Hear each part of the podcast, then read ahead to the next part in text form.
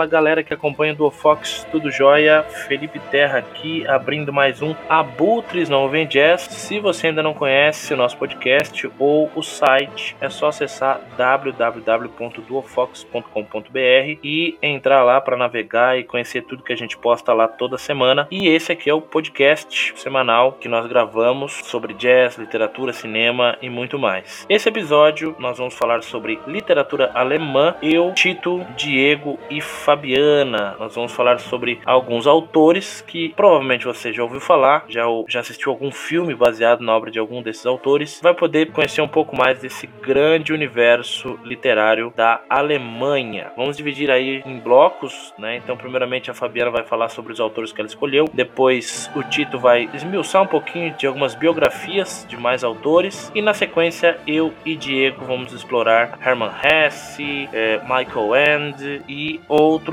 autores, certo? Então, sem mais enrolação, vamos para o nosso podcast de literatura alemã. Fabiana, bora lá. Olá, eu vou começar falando sobre o Goethe, que para muitos foi o maior e melhor escritor em língua alemã, e eu já aproveito o início para pedir desculpas sobre todos os nomes em alemão que eu vou pronunciar, porque com certeza eu vou falar errado, porque eu não tenho muita ideia de como se fala de verdade. Então, o Goethe, ele nasceu em 1749 em Frankfurt, que hoje a gente entende por Alemanha, mas na época era uma cidade do Império Romano Germânico. E ele morreu em 1832 na cidade de Weimar. O Goethe ele nasceu numa família muito rica, tanto o pai quanto a mãe dele eram muito ricos e por isso ele sempre teve a melhor educação que o dinheiro pudesse comprar. Ele estudou em casa com os melhores tutores da cidade a educação mais diversa que ele pôde ter. E isso fez muita influência no futuro dele, né? Influenciou demais. Como era muito comum na época, no século XVIII, o Goethe, é, ele estudou e trabalhou com muitas coisas diferentes. Assim, ele foi uma espécie de jornalista, ele foi político, professor na universidade, ele dirigiu o teatro da cidade, estudou algumas coisas de ciências naturais. Enfim, foi polímata como era comum na época, né? E o, o Goethe, ele também é considerado um dos líderes do que é chamado de classicismo de Weimar. Weimar, essa cidade alemã que ele morreu, porque na mesma época conviveram, tanto na universidade quanto na sociedade em geral, pessoas que mudaram o rumo da cultura e da filosofia do mundo. O Goethe, o Hegel, o filósofo que mudou boa parte da filosofia, né, antes e depois de Hegel, pai da dialética e do idealismo absoluto e da epistemologia, também conviveu nessa mesma época com eles. Schopenhauer, também um outro filósofo alemão extremamente importante, além do Schiller, que também é um, um outro autor, é, autor de teatro, drama, romance muito importante na Alemanha. Além de tudo isso, o Goethe ele é considerado muito importante porque ele inaugurou uma escola literária que é o romantismo. O título do livro ele já pode ser considerado uma espécie de spoiler porque o jovem Werther sofre, ele sofre demais. Ele se apaixona por Charlotte, uma jovem da cidade que já tinha um outro pretendente, né? Como a gente bem sabe, naquela época não se casava por amor, se casava, era, casamento era um negócio. Então o jovem Werther não podia consumar esse amor e nem a Charlotte, que também aparentemente também gosta dele. E o livro são cartas escritas pelo jovem Werther falando sobre esse amor não consumado que com perdão do, do trocadilho, consumia a alma dele. Esse livro foi muito impactante na época. É difícil falar sem dar muito spoiler. Eu também não sei se a gente pode chamar de spoiler falar sobre uma coisa que foi, escrita em 1700, mas é um típico romance romântico do século 18 com o amor idealizado,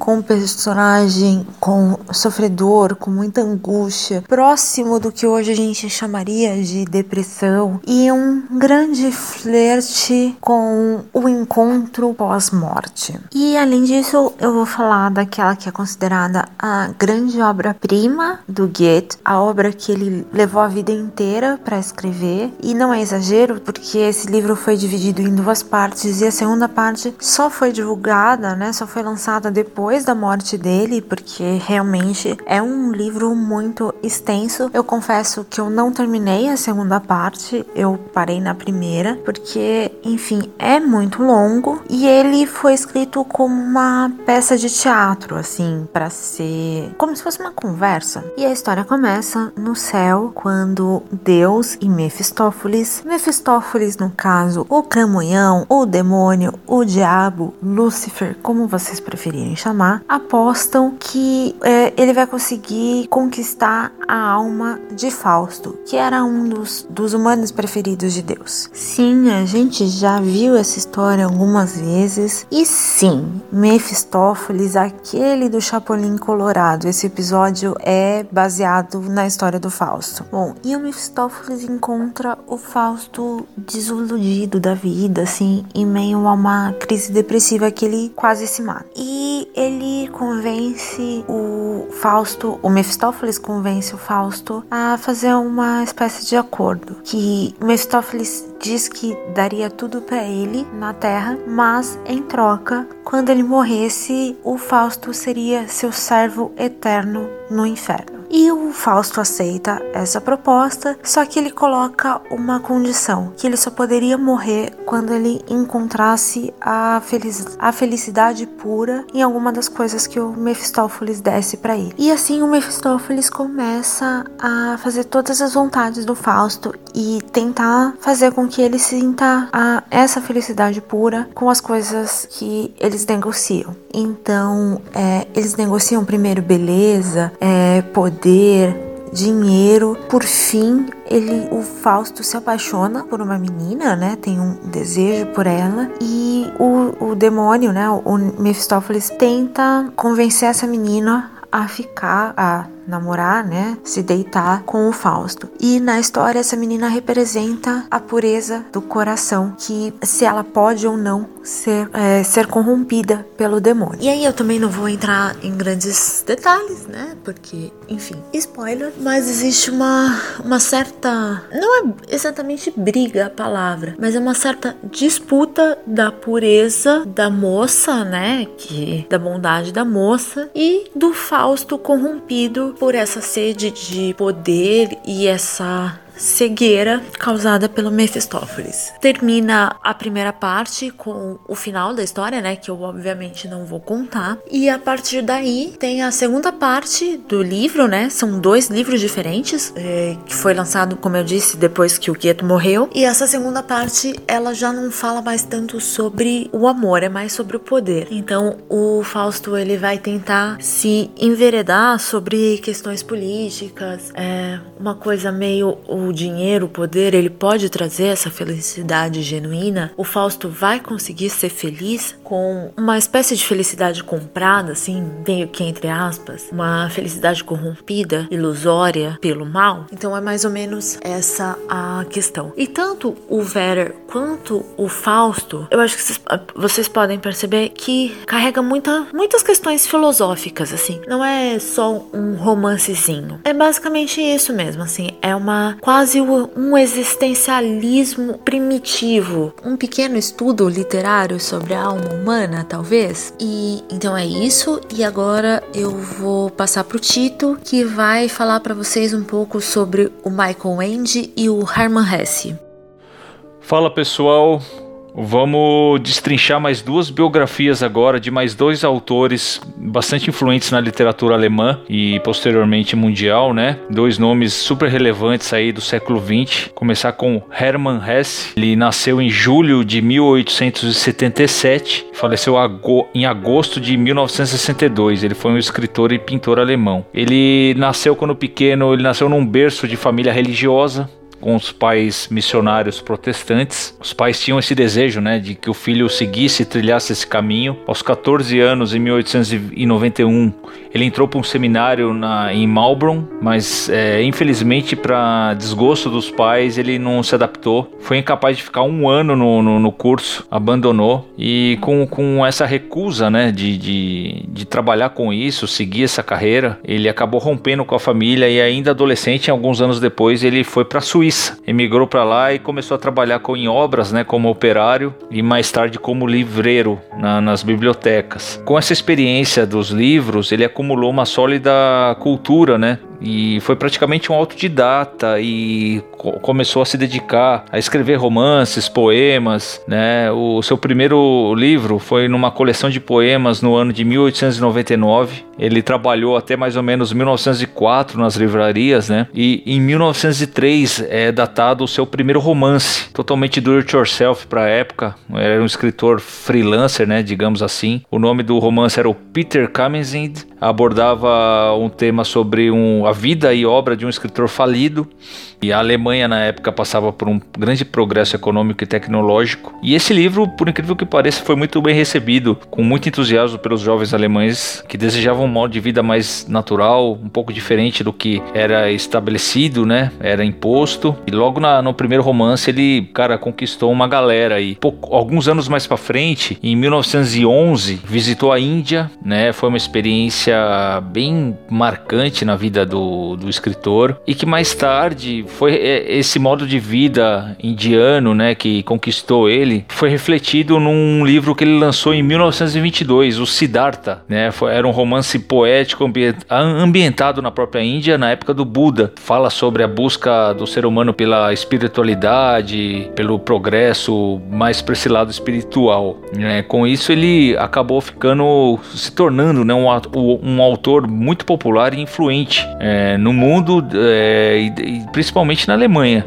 Algumas de suas obras mais famosas abordam uma, uma, temática bem triste, que é a temática da guerra. Então, um livro de 1917 chamado Demian, né, teve uma influência forte sobre a geração que voltou da Primeira Guerra Mundial para casa, né? É um livro bem impactante assim para a época que foi lançado. E alguns anos mais tarde, ele já consagrado em 1943, é datado o último romance em vida do autor, né? O Jogo das Contas de Vidro. Também um outro livro que que abordava principalmente a Segunda Guerra Mundial, né? Cativou bastante os alemães na época que foi lançado, pois eles ansiavam uma nova ordem mundial no país, né? Dentro do caos que estava estipulado na nação por causa da, da derrota da Segunda Guerra Mundial. Então é isso, uma breve biografia desse autor. Eu gostaria, né, na verdade, de salientar também que na década de 60 ele acabou se tornando algumas obras do Hesse é, subitamente se tornaram best-sellers nos Estados Unidos, né? E isso foi atribuído a uma associação do, das obras dele com temas populares do movimento contracultural que estava vigente na época na América. Por exemplo,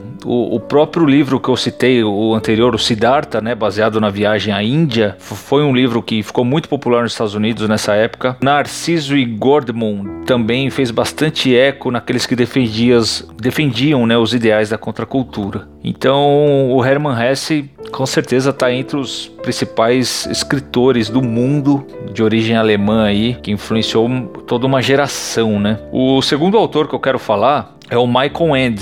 Ele é de uma geração mais nova, né? Ele nasceu em novembro de 29, né? 29 o, o Hesse já, já, já tinha despontado como um grande nome da literatura alemã e o, o End faleceu em 1995. Teve uma vida bem longeva. Os pais, o, o pai dele era um pintor surrealista, o Edgar End.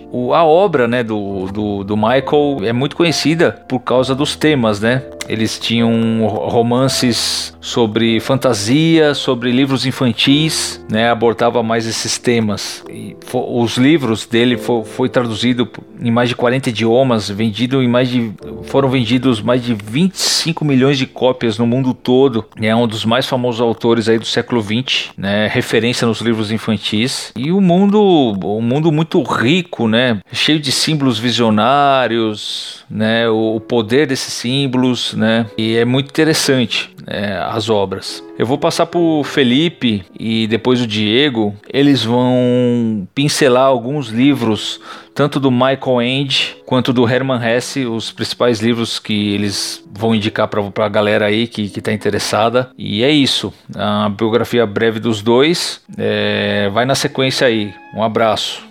Bom, pessoal, abrindo minha parte, né, agora depois que o, o Tito explorou um pouco sobre esses dois autores, eu vou começar falando um pouco sobre o Hermann Hesse, que para mim foi um autor que chegou de uma forma bem, bem interessante, chegou às minhas mãos esse livro de uma forma bem interessante, e eu devo confessar, devo confessar para vocês que esse livro já tinha passado pelas minhas mãos diversas vezes ao longo de uns dois ou três anos, e eu não sei explicar direito, eu nunca me dediquei a essa leitura, então eu nunca dava chance para esse livro do Hermann Hesse. Diego e mais alguns outros amigos sempre falavam desse livro, falavam, não, você tem que ler, você tem que ler. E eu fui bem idiota e acabei demorando muito para ler esse livro. E o Demian é um dos poucos livros, eu posso dizer assim, que eu li na vida que me deixaram de uma forma assim estarrecido, sabe, quando eu terminei a leitura. Alguns outros livros me causaram esse estarrecimento, vamos dizer assim, mas o, o Hesse me deixou assim realmente perplexo, porque é uma narrativa que quando você termina você fala, cara, será que é isso mesmo que eu entendi? E depois eu explorei um pouco, né? Fui atrás de conhecer um pouco mais sobre essa história e eu percebi que realmente eu tinha sido, digamos, enganado por esse autor, né? O Hesse ele usa a narração em primeira pessoa e que deixa a gente bem à vontade, sabe, bem próximo do personagem e ele vai explorando, né, os temas aí desse livro, os temas que contém esse livro são narrativas, né, são várias narrativas dentro de uma história só. Isso eu achei bem, é, bem interessante e eu vou tentar explorar isso um pouquinho para vocês aqui de forma bem simples. Bom, é, esse livro traz pra gente a, a história do Emil Sinclair, que ele vive, é um garoto, né, que vive com sua família dedicada, uma família muito querida, e a religião ampara todo mundo, é um berço para todo mundo dessa família e parece ser muito bem vista, né, pelo espírito do Sinclair, pelo, pela alma dele, desse garoto. O livro, né, é contado pra gente, a história é contada pra gente é, através das memórias do, do Sinclair, do Emil Sinclair. E ele vai relembrando os pontos da infância, né, que acredita que esses pontos, ele mostra pra gente os pontos que foram mais que foram fundamentais para o crescimento e pela busca de si mesmo. Ele diz isso, né? E em certo ponto da história, mais ou menos no segundo capítulo, que acho que é o grande capítulo que abre esse, esse romance praticamente, apesar de ser o segundo, né? E a gente já é apresentado a alguns dilemas né? A gente se depara com alguns dilemas que o personagem enfrenta, porque acontece determinada coisa no livro e o personagem ele começa a, a pensar, a, a julgar a si mesmo, né? Se ele fez algo certo ou se fez algo errado, se o que ele fez foi certo ou foi errado. E é um grande livro, Demian é um grande livro de descobertas, sabe? É um livro de formação, um romance de formação, porque quando a gente lê, a gente percebe que ele fala da infância, da juventude e mostra como algumas amizades ou algumas influências podem exercer tamanha tamanha pressão sobre o indivíduo, tá? Então, o Demian, né, o nome do romance é Demian por conta de um amigo, de um garoto que é bem misterioso que aparece na história e começa a, a influenciar de tal maneira o, o Sinclair que o romance vai tomando proporções assim gigantescas e a gente começa a questionar é, até que ponto uma amizade, até que ponto uma influência, a influência de alguém pode interferir é, no comportamento de alguém. E no caso, como aqui a gente fala dentro do livro Demian, nós falamos de, de, um, de uma relação na juventude, de uma amizade na juventude, isso se torna muito mais mais pesado, vamos dizer assim, muito mais sério né, influência. E acontecem coisas no livro que você vira e mexe começa a voltar nos questionamentos de religião, de, de até que ponto a religião pode influenciar o indivíduo e até que ponto a amizade também pode influenciar, sabe? O, o Emil Sinclair e o Max Damian, eles vão crescendo, esses dois personagens vão crescendo de uma tal maneira que chega uma hora você fala, tá, e agora? O que mais pode acontecer nessa história? Sabe? É um romance assim perturbador. No final você termina e fala: Cara, que livro tenso, que livro instigante. É um, um grande livro, eu gosto muito desse livro.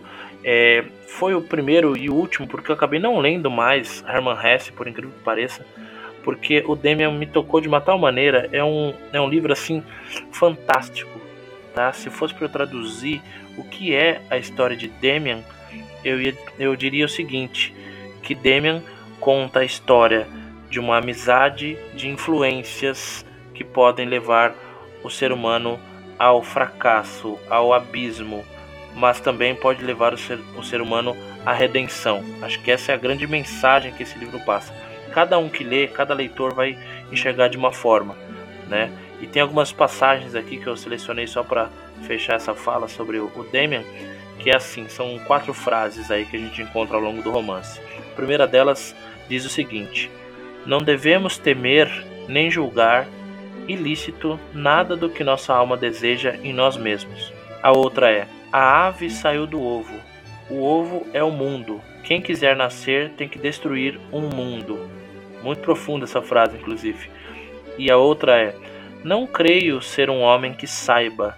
Tenho sido sempre um homem que busca.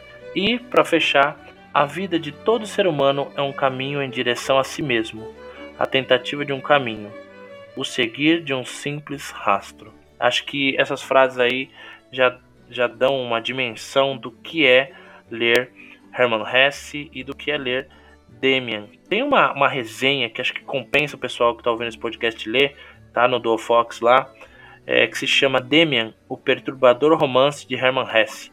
Eu escrevi uma resenha muito bacana, modéstia à parte, sobre esse livro que vai dar uma dimensão muito maior e grandiosa para vocês, vai dar uma visão muito para vocês que estão ouvindo do que é ler esse romance, tá? Então busquem é, Hermann Hesse porque é um livro fantástico, é um autor fantástico, Demian. Beleza? E agora vou falar um pouco sobre o outro autor, que é o Michael End, que dispensa comentários e apresentações, talvez, porque quem era fã de Sessão da Tarde ou quem infelizmente assistia a Sessão da Tarde, não sei como vocês acharam melhor, é, já deve ter visto um filme chamado História Sem Fim, né? Que tinha um, um garoto lá, o Bastian, que voava num cachorro meio dragão, um negócio meio sinistro era um filme que passava direto na sessão da tarde, o História Sem Fim. Mas não é desse livro que é, aliás, não é desse filme, História Sem Fim, que é baseado num romance, talvez o romance mais famoso do, do Michael Ende, que é o História Sem Fim, que eu vou falar. Eu vou falar de um outro livro dele que também é muito famoso, que se chama Momo e o Senhor do Tempo. Esse livro é muito louco, é genial. Esse livro é uma grande metáfora. Por quê? Porque Momo e o Senhor do Tempo, ele trata, ele traz pra gente nesse romance, Michael Ende, ele traz é, uma grande metáfora e grandes questionamentos a respeito de um vilão que atormenta a vida de todas as pessoas, que é o tempo. O tempo é o grande personagem desse livro do Michael Ende. Não é um livro difícil de achar, tá? O nome, né, já instiga a gente. Momo e o Senhor do Tempo. Momo é a personagem, é uma garota que né, vive num país que a gente não sabe muito bem qual país é esse, poderia ser qualquer metrópole, e ela vive num, num lugar nesse país que é um país meio devastado, mas é uma coisa meio utópica, assim, sabe? Ou melhor, distópica, né? Tem os seus personagens, as suas. Né, as pessoas que surgem nessa história para para ajudar a Momo em diversas situações que ela enfrenta e tal.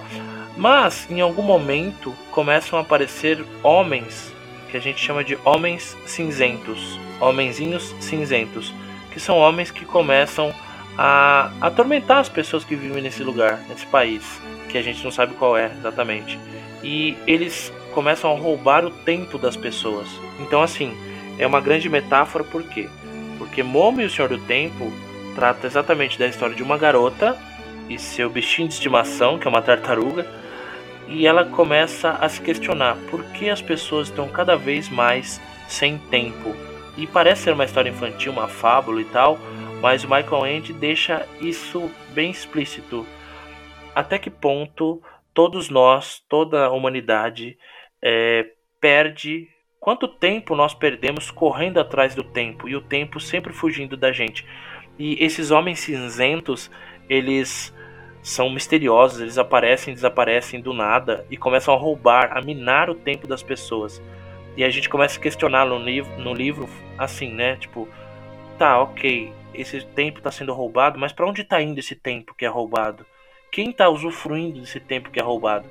Gente, a história é fantástica, é muito louca. Você começa a ler, não dá vontade de parar, literalmente, por quê? Porque cada capítulo vai acontecendo alguma coisa que você fica mais e mais intrigado. Por quê? O tempo das pessoas está sumindo. Mas para as crianças parece que o tempo é diferente, sabe? Então mexe um pouco com essa coisa da juventude, de que antigamente o tempo para a gente passava é, devagar e agora o tempo passa muito rápido. Então Momo e o Senhor do Tempo é um grande romance, uma fábula que pode ser ou não é, juvenil, assim, se você quiser chamar assim, mas eu amei esse livro, esse livro é muito bom.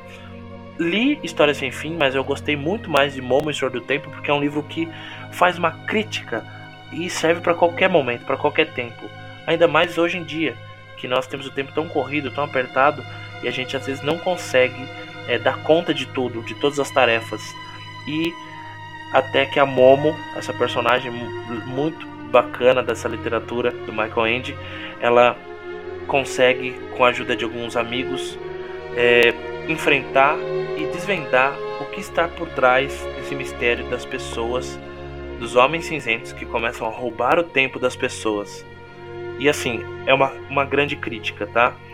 O final é surpreendente e tudo tem uma explicação. Nada fica no ar na história do Michael Ende. Então, vale a pena ler tanto Herman Hesse com o livro Damien e o outro que o Diego vai falar também, e vale a pena ler Michael End com Momo e o Senhor do Tempo. Beleza? Então essas foram as minhas dicas de hoje. Espero que vocês tenham gostado e busquem, né? Corram atrás dessas duas leituras. Esses dois livros assim vão suprir aí as férias de julho, né? Que logo mais entram o pessoal da escola que estuda. Cara, livros fantásticos assim, boas pedidas mesmo dentro do universo da literatura alemã. Beleza? E é isso, gente. Vamos lá, bora lá, podem tocar. Prosseguir a conversa. E eu não vou falar do, do porque eu vou chover no molhado. Eu acho uma obra imprescindível. Comecei a ler Hermann Hesse muito jovem, com 16 anos, e apareceu aí para mim é, uma porrada de títulos assim, não só o Demian, como o Lobo da Steppe, que são bem conhecidos, Siddhartha, Nupin, é, Caminhada, Gertrude e por aí vai. Mas agora eu vou falar do Lobo da Steppe, porque eu gosto desse livro, na verdade. Acho que é um grande clássico e que retrata aí o desajuste social e introversão, né? Então eu, acho que é um, um, bom título porque fala das pessoas introvertidas, né? Aquele lance de só para raros, e é a porta ali onde o Harry Heller, que é um, um cara que está caminhando para para ser um idoso já, ele já ele já tá passando ali da meia idade, é chateado com a vida, os, as doenças decorrentes da idade, também os sofrimentos, né, emocionais que vem junto. E aí ele se depara com essa porta escrita só para raros, que é um negócio que realmente quando você tá lendo, você fala assim, caramba, que doido, né? O cara se depara com uma porta, o cara vive num meio social burguês, ele, ele, ele tá meio que cansado disso, cansado das mesmas coisas. Ele é um cara bem tradicional. Harry Heller é um cara que não gosta de nada novo, ele não gosta de novidade, mas a partir desse ponto ele começa a, a pensar de uma outra forma, por um outro prisma. Né? Esse livro foi lançado em 1927, cinco anos depois do Siddhartha, que é outro livro gigantesco dele. Harry Heller ele é um cara pacífico, né? ele é renegado por isso também.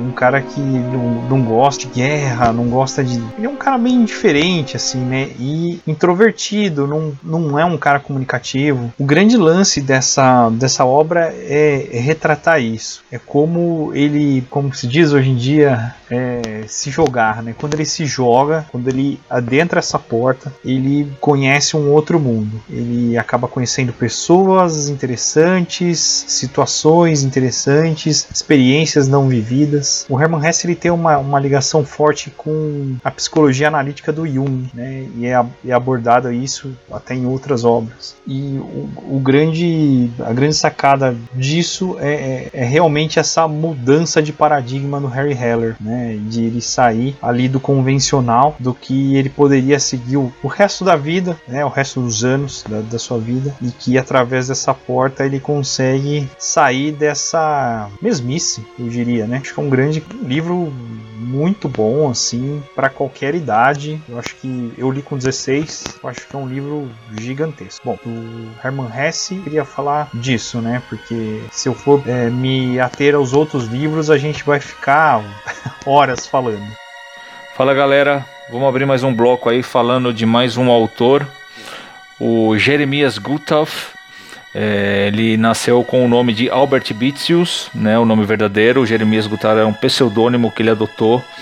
Nasceu em Murten, final do século XVIII, no ano de 1797, é uma cidadezinha da Suíça, e morreu em outubro de 54. Então toda a sua obra é datada do século XIX. Assim como Hermann Hesse, ele era de família religiosa, o pai pastor, e ele trilhou esse caminho, né? A família Bitzius pertencia ao patriarcado de Berna. É, no ano de 1804, é, a família foi transferida para uma vila no Emmental do Berna. Né? Nessa vila aí, o, o escritor cresceu, né? recebeu uma educação precoce, conviveu com outros meninos da aldeia aí da idade dele cresceu desse, desse modo mais tranquilo, mais esse contato com o campo, né, uma vida mais simplória. Ajudava o seu pai né, na, na, no campo também. Ele completa a sua educação, né, o colégio em 1812 na cidade de Berna. Um pouquinho mais para frente, ele já adulto, em 1820, ele é renomado como pastor. Né, então seguiu, trilhou o caminho da família aí já na vida adulta, no começo da vida adulta, sendo pastor. Ele até se matriculou é, na Universidade de Göttingen, mas ele acabou voltando para casa. Ele se matriculou em 1821, né? E em 1822, no ano seguinte, ele volta para virar assistente do pai.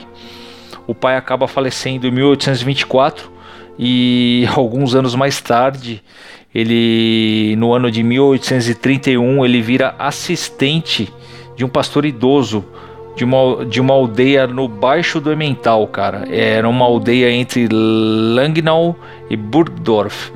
É uma aldeia chamada Lutzerfluh. E ele acaba sendo eleito o sucessor desse pastor assim que ele falece. E ele casa com uma das netas, né? E acaba tendo três filhos e tal.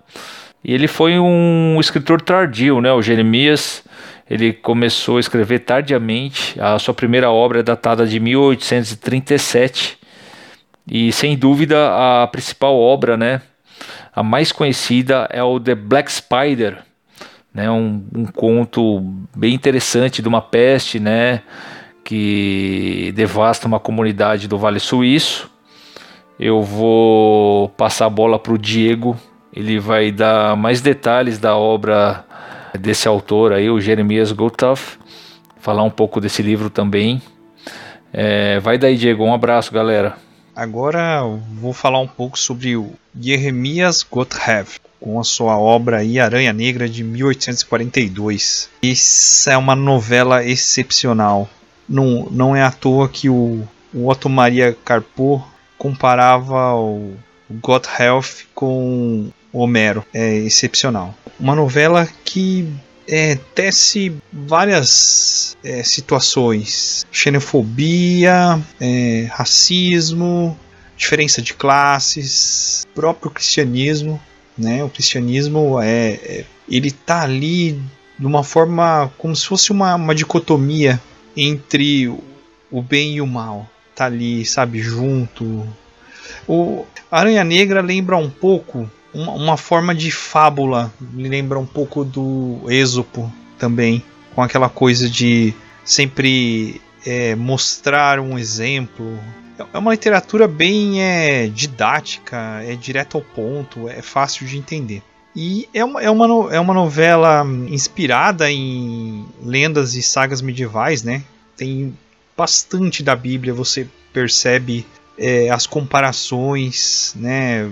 Então, para quem conhece um pouquinho do cristianismo, bem pouco mesmo, aquele que a gente já nasce ali imerso na família, né? Não precisa nem ser praticante, vai entender as comparações que tem entre o bem e o mal. E aí fala um pouco da peste negra, na verdade, né? Nessa, nessa cidadezinha, esse condado, que é onde o próprio é, Gothelf cresceu, que é Emmental, né? Na, na Suíça. Fala ali sobre os surtos de peste negra, que assolaram a, aquela área ali, do século XV e XIV, né? Nessa, nesse período. E fala de, uma, de um batizado, uma festa de um batizado, esse é o mote da, da história uma festa no batizado de uma criança, que é relatado pelo próprio avô, assim, da família, sobre uma história de uma aranha negra que aterroriza, acaba é, com a população local após a quebra de um pacto com o diabo, né? A superação deles é, não só vem através da coragem e da fé, né? Mas também da astúcia e do sacrifício. Então é uma história muito legal. Eles estão passando uma grande necessidade é, nesse condado após a vinda do, de, de cavaleiros, né, para construir um castelo e esse, esse povo ele se martiriza muito para a construção desse castelo e acaba acaba dando muito errado, eles acabam passando fome e necessidade e eles não têm para quem apelar mais, porque para Deus não deu certo e eles tentam fazer um pacto com o diabo, que é chamado de verde. No livro apresenta a característica dele como uma roupa de caçador verde e a barba ruiva. E eles fazem um pacto com o diabo através da Cristina, que tem essa figura feminina que vai lá e faz, é a única que tem coragem e faz o pacto com ele. É, só que não querendo dar spoiler, mas ela trapaceia. E esse é o, é o grande mote da história depois da trapaça vem é, uma, uma falsa tranquilidade. E claro que o diabo não, não deixa quieto, né? Aí tem toda uma reviravolta na história. Tudo por causa dessa construção do castelo e de recursos que faltavam para eles na nesse condado. Bom, é, o Thomas Mann, ele era um profundo fã do Gothelf, né? Ele achava que essa novela era uma das é, melhores novelas da literatura mundial. Então, dispensa qualquer apresentação aí, né? Esse elogio aí do, do escritor da Montanha Mágica, que é um outro clássico universal, eu encerro por aqui. Bom, agora que eu encerrei a parte aí do Jeremias Gothelf, eu acho que é complicado não falar sobre Franz Kafka, que embora também não fosse alemão, como Gothelf, que era suíço, ambos escreviam na língua alemã. Franz Kafka foi um dos maiores escritores da língua alemã, eu diria. Nascido em Praga, que é a atual República Tcheca, em 3 de julho de, 80, de 1883, é, morto é, na Áustria, 3 de junho de 1924, aos 40 anos, é, decorrente de problemas é, relacionados à tuberculose. Então ele foi um escritor boêmio, considerado pelos críticos como um dos escritores mais influentes do século XX. A maior parte de sua obra, como Metamorfose, O Processo e O Castelo, está repleta de arquétipos de alienação e brutalidade física e psicológica, além de conflitos entre pais e filhos, personagens com missões aterrorizantes, labirintos burocráticos e transformações místicas. Era um autor que era adorado por Albert Camus, pelo Gabo, pelo Jean-Paul Sartre, pelo Guattari, Deleuze, Thomas Mann e uma infinidade de outros escritores e pensadores do século XX. Teve grande parte da sua obra destruída, ele mesmo acredita-se até que um, acho que a maior parte da sua obra foi destruída por ele mesmo, né? Ainda quando vivia na Alemanha. Ele também escreveu O Médico Rural, Artista da Fome, que foi escrito até no, no, no final da sua vida, né? Ele já não estava bem. E Os Inacabados aí, O Processo, que é um livro maravilhoso, O Castelo e O Desaparecido. Um escritor aí de só de adjetivos. Difícil falar muito sobre o, o Kafka, porque é um escritor que eu sou fã, confesso. Então vamos falar aí um pouco sobre duas obras, uma delas a Metamorfose e a outra a Colônia Penal. Quando Gregor Samsa, certa manhã despertou de sonhos intranquilos, encontrou-se em sua cama, metamorfoseado em um inseto monstruoso. Bom, Assim começa um dos maiores clássicos universais na língua alemã, A Metamorfose de Franz Kafka. É uma novela que dispensa é, qualquer apresentação. Apesar de ter sido escrita em 1912 e concluída em apenas 20 dias, ela só foi publicada em 1915. E é uma obra universal, repleta de é, reflexões filosóficas e sociais. Né? É, fala da história do, do Gregor Samsa que é um caixeiro viajante que odeia seu trabalho, né? Não que ele não goste, detesta, ele faz por obrigação e também ele não gosta de seu chefe. Mas no entanto, ele é o muro de arrimo da sua família. É uma família que está endividada e ele é a única pessoa que está ali trabalhando, sustentando os pais e a irmã mais nova. E até que um dia ele acorda atrasado para pegar o trem e se vê transformado num inseto. A primeira preocupação que ele tem após sacar que está atrasado para o trabalho, né? Ele desperta, mas aí ele percebe que ele se atrasou. Ele não consegue sair da cama devido à sua nova forma, né? E a luta para levantar um lance muito angustiante antes. E se torna pior quando o gerente da empresa bate na porta da casa dele, né? Que ele vai lá buscar, fala, o que aconteceu? Tá atrasado pra caramba e tal. E aí ele sem conseguir se comunicar com a família e com o gerente, porque ele não tem voz, né? Ele só emite ruído. É, começa essa loucura de, de como ele vai viver dali para frente. Ele mesmo sente um asco por ele, né? Pela aparência do que ele se tornou, não gosta disso. E aí o cara de um dia para o outro, que se torna um inseto, né? Ele tem que se adaptar ali à casa que vira um, um outro universo, né? E todo o sistema familiar que a gente conhece acaba mudando, né? Ele, enquanto ser humano, ele era uma, uma pessoa bem quista e querida pela família, mas a partir do momento que ele vira um inseto, todo mundo tem nojo dele, inclusive a empregada. E ali ele deixa de ser uma pessoa que ajuda na casa, né? Ele não tá trazendo dinheiro para casa e acaba sendo um peso, porque aí o, pai tem que voltar a trabalhar, a irmã tem que se virar de algum jeito, a mãe também. E esse é um dos grandes motes aí da história, essa reviravolta do que ele era como ser humano e depois do que ele se transforma para a família quando ele se transforma em inseto, né? E, e como ele convive com seus familiares. Uma novela excepcional, fica a dica para qualquer idade, é um livrão. Agora a gente vai falar da Colônia Penal, que é uma outra novela do Kafka, bem pesada por sinal, né? Eu acho muito pesada né? Tem uma temática complexa, assim, né? É uma história com poucos personagens, tem quatro personagens, se eu não me engano. E é um, um viajante que ele vai até um, uma ilha, que é, é, não é bem identificado, é como se fosse uma, uma ilha fictícia, e que ele presencia essa colônia penal. Ele, ele tá acompanhado de um. É um viajante,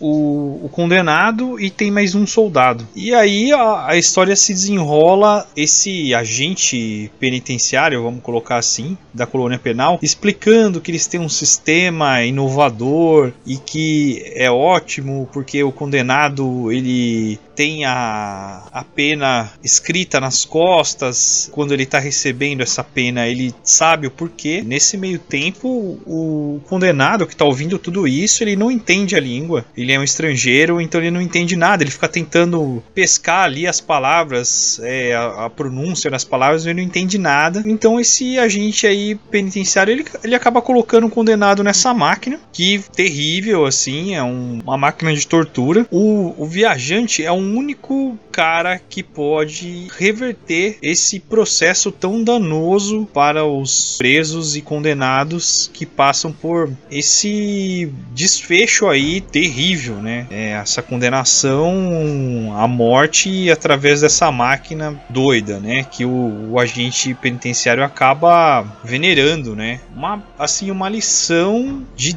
desumanidade, né? Que você lendo, você acaba pensando um pouco na ditadura militar, vem várias ideias à mente para nós brasileiros. Isso que é uma das coisas mais legais, eu acho que no Kafka é que todas as temáticas que ele explora, em qualquer lugar do mundo, alguém vai conseguir fazer uma associação com a obra dele. E isso é excepcional, né? Poucos escritores têm essa habilidade, uma habilidade aí para alguns autores que conseguem transmitir uma obra universal. E eu acredito que da minha parte seja isso. Eu agradeço a participação aí do, do Felipe, do, do Tito, da Fabiana. E semana que vem tem mais, né? Se vocês é, estão gostando aí do, do, dos temas do, do podcast, pode comentar também nas redes sociais, né? Através do blog. E até a próxima.